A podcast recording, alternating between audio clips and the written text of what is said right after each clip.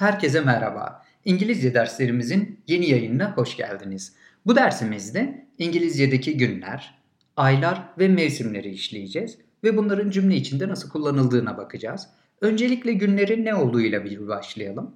Pazartesi için Monday kullanırız. Salı için Tuesday, çarşamba Wednesday, perşembe Thursday, cuma Friday, cumartesi Saturday ve pazar için de Sunday kullanıyoruz.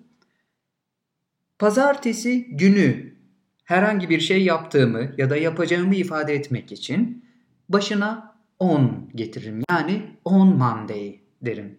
Örneğin My exams are on Monday dediğimde sınavlarım pazartesi günü demiş oluyorum. Veya I always meet my friends on Saturday derim. Yani arkadaşlarımla her zaman cumartesi günü buluşurum diyorum.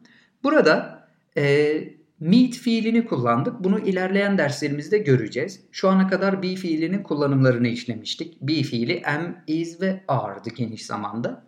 Diğer fiilleri ilerleyen derslerimizde işlediğimizde bu örnekleri istediğiniz kadar çoğaltabilirsiniz. Günlerin başında on kullanırız dedik. Peki bugün günlerden ne diye soracak olursak what day is it diye sorarız. Cevap olarak it is Monday, it is Tuesday, it is Wednesday diyebiliyorum. Yani e, bugün pazartesi, salı, çarşamba gibi cümleler kuracağım. What day is it? Günlerden ne? Ya da hangi gün gibi bir anlama gelir. Aylar ise çok basit bir şekilde Ocak ayı için January, Şubat ayı için February, Mart March, Nisan April, Mayıs May, Haziran June, Temmuz July, Ağustos August, Eylül September, Ekim October, Kasım November ve Aralık December şeklindedir. Eğer hangi ay diye soracak olursam what month is it diye sorarım. Month ay demek. Yani what month is it? Hangi aydayız gibi bir anlama gelecek.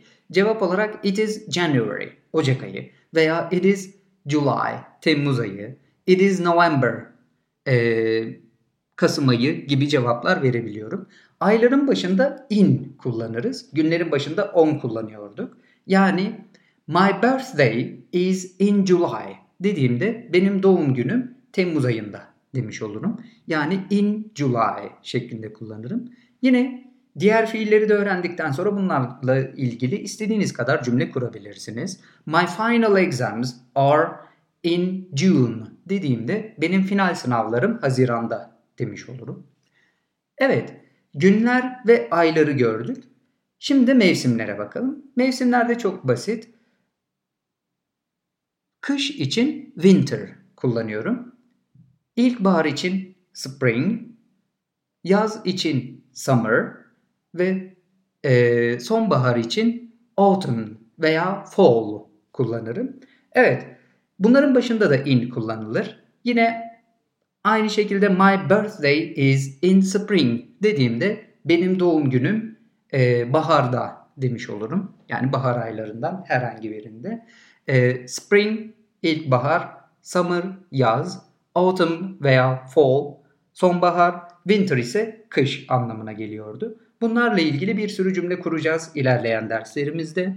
Diğer fiilleri de öğrendikten sonra e, zaman zarfı ilave etmek için günleri, ayları ve yılları kullanırız. Daha sonra saatleri de öğreneceğiz ve tarihleri nasıl ifade ettiğimizi öğreneceğiz.